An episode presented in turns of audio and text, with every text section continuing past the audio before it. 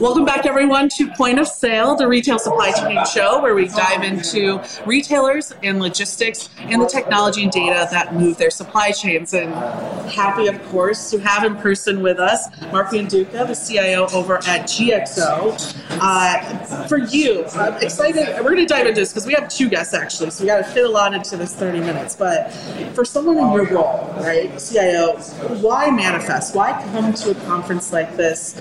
What's your main objective and, and why choose set of all types of students? Well, Grace, thank you for having me, first of all. And I mean, simple answer. I heard you were coming, as, as, as the obvious answer. But looking across the supply chain, looking across the entire value chain, it's clear that if there is a company in logistics, they're here. Yeah. And therefore, it's great for connectivity, and it's great for a new company such as ours, GXO, 1,000 warehouses, 1,200 global blue chip customers. It's great for us to get the name out there as well. So it works. It works both ways. Good for customers. Good for GXO. Have you been on the floor yet? Have you been able to see any of the technology? I know it just opened up, but uh, have you got to see anything out on the, the main floor? It's phenomenal what's going on with the tech. Yeah. It really is. And, and ESG is playing a massive role as well this year, more so than ever.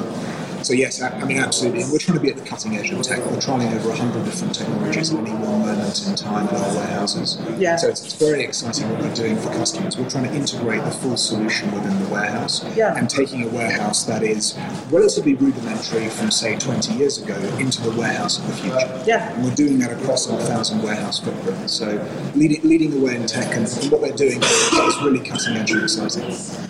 I love that. Let's, let's talk about your model, right? Logistics at its full potential, and I think automation is a huge part of that. Can you tell us what, what does that mean, that motto mean to you, and, and how do you live that uh, working with your customers as well? So everything we do is, is part of this holy trinity when it comes to, to thinking about our customers, our team members, and our shareholders. And that drives every decision that we make in this business.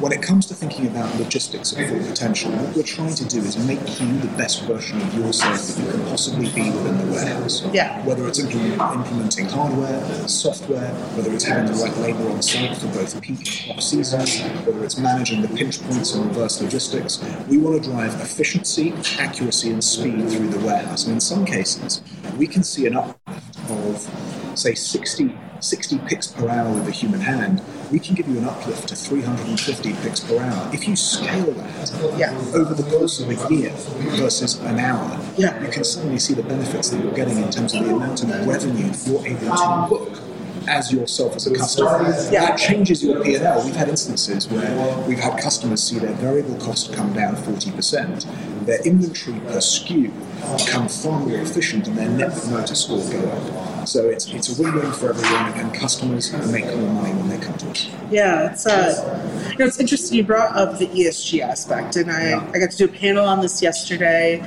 It's been a big topic throughout this whole conference, and uh, in particular, what's interesting is it's not just environment. I brought this up in, in the panel I was on yesterday. It's not just environment. Uh, people think that S stands for sustainability, right? But it's actually social. Social. Yeah, That's right. Yeah, and I asked the audience. Most got it wrong. So congrats to you. You did it. I love that. yeah.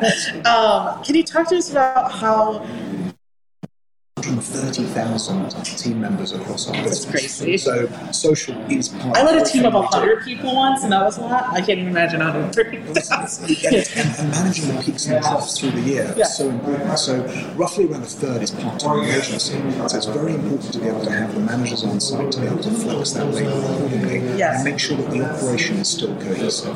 So when you look at the environmental and the social and the governance side of this business, what we're looking to achieve is what the customer wants, is to be able to go to their stakeholders and impress them that they're doing the right thing for all of those three parties Yeah. When it comes to thinking about how we how we go about this, this is from the ground up, right from the contracting process onwards, where we're, we're writing resiliency in the contract, longer and longer contracts, making sure that we've got the right availability of labour on site to provide the right pick rates.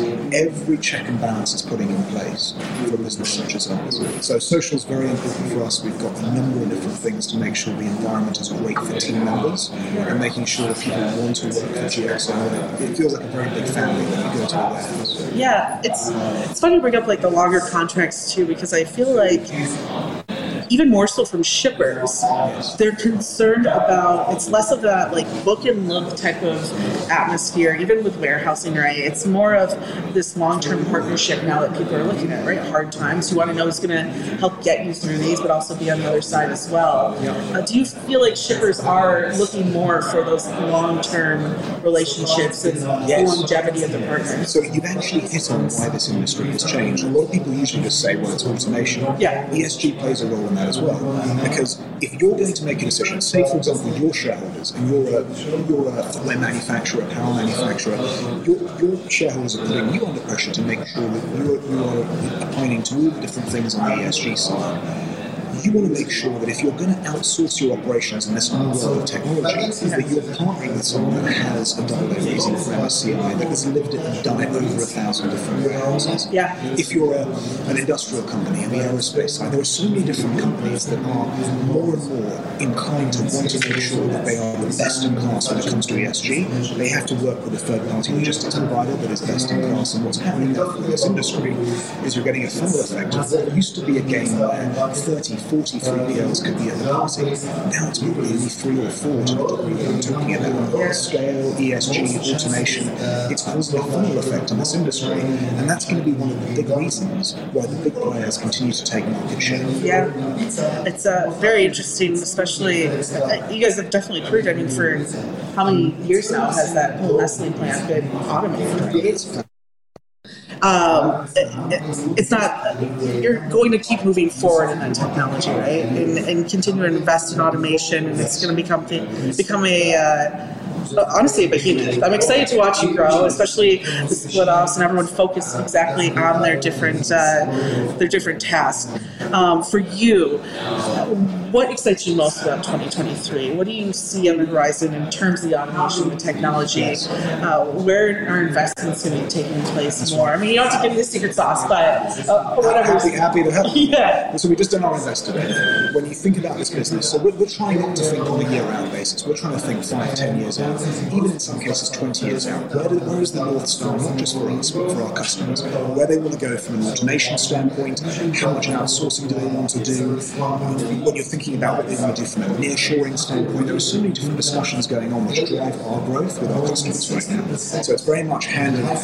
Um, when you think about the opportunity, the opportunity is huge. Potentially, we talked about nearly doubling revenue, nearly tripling our EBITDA Yeah. over the period that we talked about, 2021 to 2027. So the growth is there. The predictability is also there in business models such as ours. These are long duration contracts, infrastructure like in nature. So the industrial footprint of, of stock market investing when it comes to logistics hasn't really seen a company such as ours. There's a, there's a lot that's unique about this business in the visibility that you have. And then finally, on the point of automation rates, automation is roughly a third of our footprint right now. The potential to get to, say, 40% in a very short window of time is very real. A lot of the contracts that we're signing today, you mentioned one in particular, a lot of these contracts are 50 to 70% automated. So we're continuing to see a J curve in automation on the footprints of our warehouses. Uh, your personal favorite? What's your favorite type of technology or automation that you have?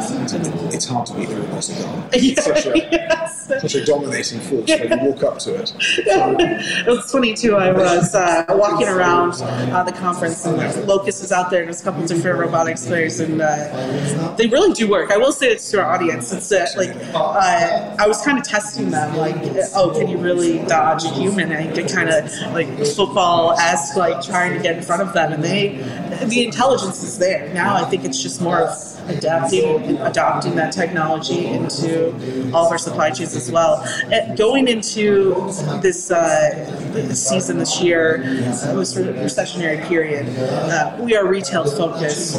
What do you feel like retailers are most concerned with, especially with consumer spending falling as well? That's right. I think it's a mixed bag. I think what we've seen in the last in the last 12 months is very much a case of problems started in Eastern Europe. They made their way through continental Europe and then into the UK. The US seems to be largely at the moment and actually acting relatively normally. But there are always We like to hide it. exactly. The, the US consumer never bet against it. Exactly. I, I, I do feel that there are pockets of weakness still out there. U- UK UK grocery is probably one of those. You're seeing a bit of trading down in that in that market. But outside of that, you're seeing areas of strength as well. Yeah. You're seeing strength in luxury in particular, beauty. Yeah. So it's a mixed bag. There's no question the consumer definitely isn't spending say the way it was globally a year ago. But I'm relatively confident about this year. I see the, the second derivative of things, whether it's whether it's interest rates, whether it's gas bills. I see things getting marginally better over the course of this year. I agree. It's funny. Uh, we, we talked in a segment about called split brain um, uh, budgeting, where it's like well, we'll cut back in certain areas so we can continue to afford those luxuries. And um, I think I agree. I think it's going to be slowly, surely getting back to normal. But I also think my generation, our parents' generation, saw what happened in 08. I think a lot of the uh, maybe not the tr- lack of trust in banks, but more of trusting ourselves and doing our research is, is going to keep this a little bit more mild than seen in the past too. So I definitely appreciate that. Um, last question for you: uh, uh, What are you most excited to see? Who are you most excited to see speak? Any panels that you're interested in? Are you open to take any, learn anything at this conference in particular and take back to GXO? It goes back to what you said about technology. There are some phenomenal technology panels here, and it's this is not just about logistics. It's about how technology intermixes with logistics. So Tamar, actually, our CRO in the US, is actually sitting on a panel, I believe, right now. Yeah. Uh, and it's those kind of panels that I want to see. I want to see how the two can intertwine over the next 20 to 15 years. I love that. Yeah, I think he's he's going to go uh, wrap up here in a second too, so it'll be perfect timing. Uh, thank you so much for coming Thanks to you, Grace. Thanks for all the support that you've given us Yeah. in the last 18 months. Yeah, huge fan. It's uh, it's been a blast. I, I came into the industry right when Bradley was building this behemoth, it's been interesting to now look back and see the growth. And now every single uh, every single uh, company is, going to grow really completely fast. And what I really love about it too is you each can also depend on each other, right? As RXO grows, they're going to need more warehousing space. They're going to need more automation. And you guys have this huge unit put together that's going to really work. Plus, and I keep saying this because uh, I think RXO and uh, XPO have a commercial, which by the way you need to work on too, on Freightway that are hilarious. Uh, the GXO one is, is clean and smooth. The RXO makes me laugh every single time. It's very funny. It's very funny. So uh, hopefully we'll get you uh, on some comedic uh, commercials as well. But And uh, you're so right about the growth as well. I mean, we're Yeah. targeting 8 to 12% revenue growth, and we're targeting 17% EBITDA growth. That's very rare for a company in this environment. It just shows how durational this model, this model is and the, the long-term opportunity that's ahead. yeah, thank you so much for Thanks coming. Grace. I really appreciate it. Yeah, I'll, I'll find you. We'll connect here, maybe around lunch or something. We've already agreed that we're going to see Nelly tomorrow. Yes, that's right. We are going to see Nelly. Yeah, we'll get the picture with him for sure. That's right. I appreciate it. Well, thank you so much Thanks for to you, coming. Grace. Appreciate Yeah, love it. And uh, I think Pr- Pranar is uh, taking a little bit of time, so he might not show up. We might have him on the radio show instead. Which means I have a couple extra minutes. Do you mind? You want to Let's do it. Okay, cool. Uh, so for you, uh, I guess over the last year or so, um, who are a couple people we've talked about this, right? Social people working in the company. Who are some of the all stars at GXO that uh, maybe our audience doesn't know about, or would, would be interesting, even on the uh, you look at equity, right? Uh, uh, women in the industry that people should be invested in and uh, learn more about at GXO. Yeah, you're totally right. So we've got we've got a phenomenal, phenomenal Yeah. team. We had, so we had a, we had a few of them at the Investor Day. Yeah. Um, and what's so impressive about them is the the amount of experience that they bring to the table.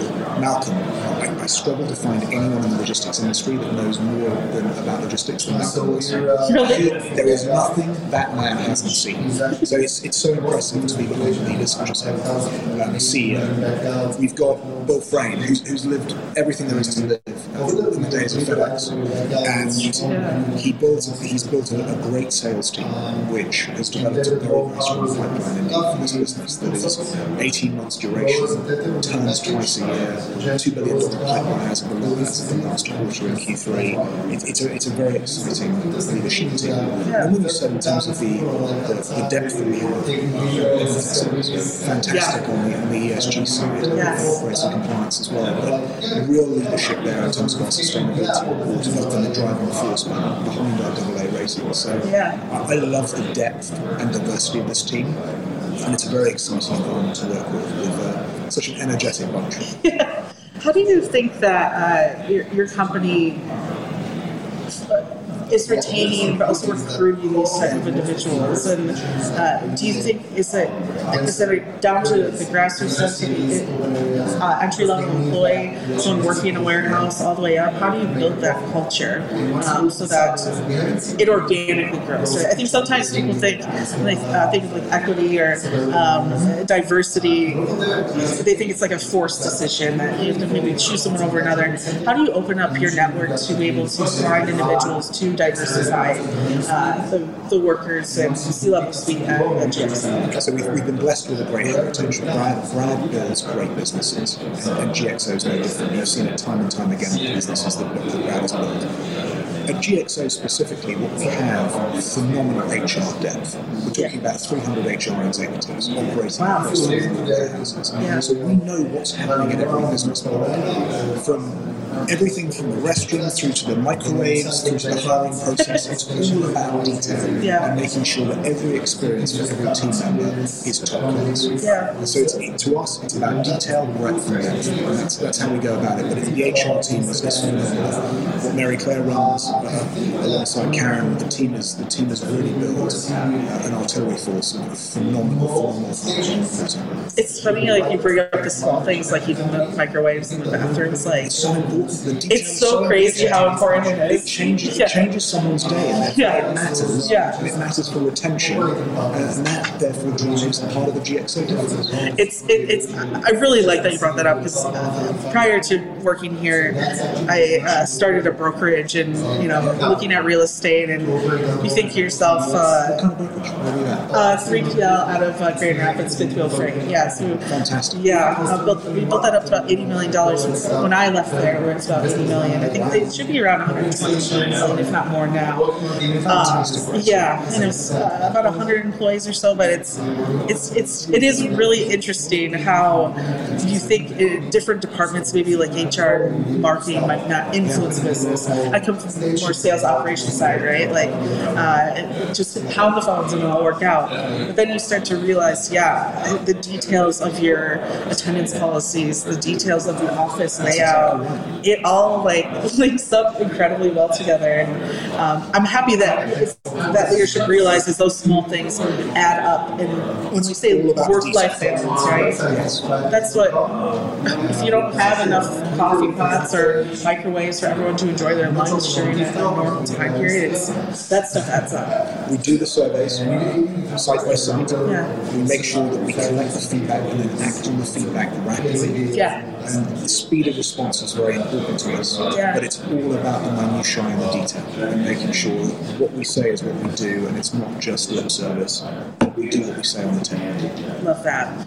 Uh, as you move into 2023, is there, uh, like I said, you're constantly traveling.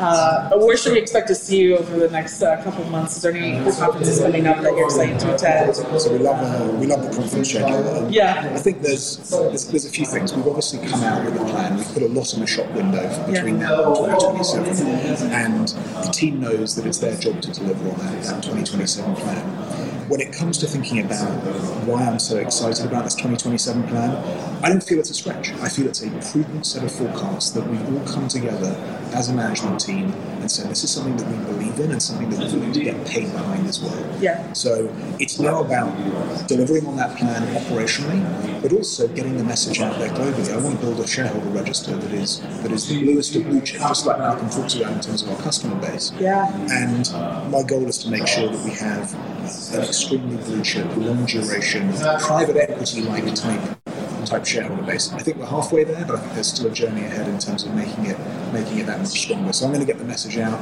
Uh, there are some interesting conferences. There's the JP Morgan conference in, Yeah. uh, in March.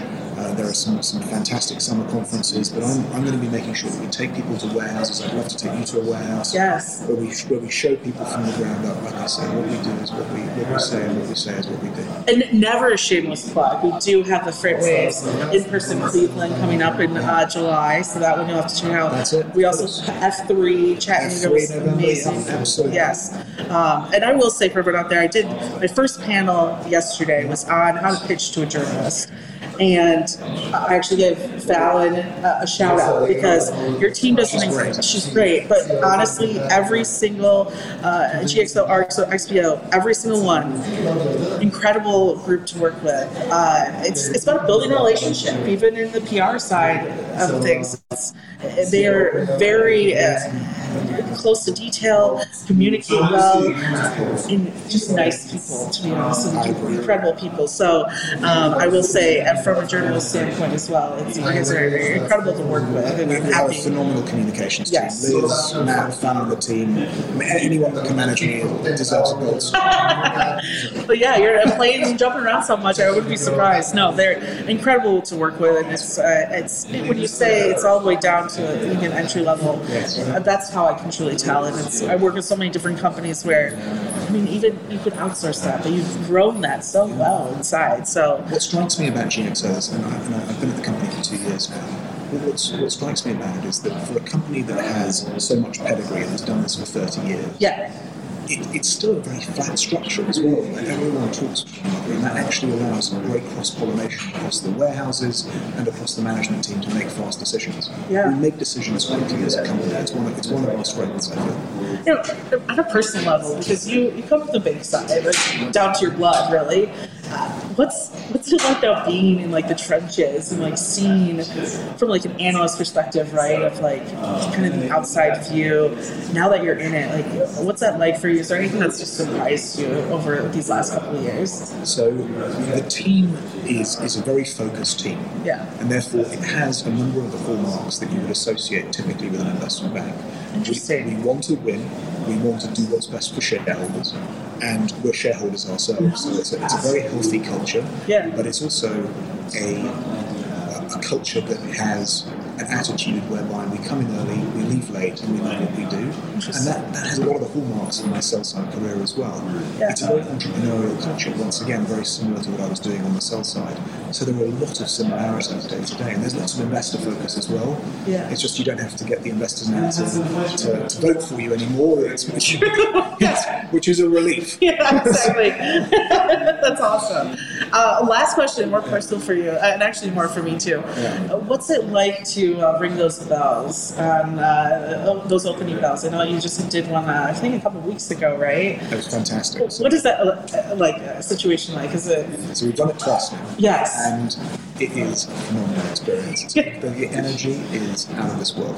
At the day. I, always wonder if it's like if it just seems like as energetic as it is. It's- it's truly that. Like, Relatively unplanned when you get up there. oh, cool. And as a result, there's an air of tension about it, and it's very exciting. I mean, no one, no one's done it more than our chairman. Yeah, that's uh, true. Just a phenomenal experience. Yeah, that's awesome. Well, last time, uh, well, two times ago, right? You had uh, the cutout.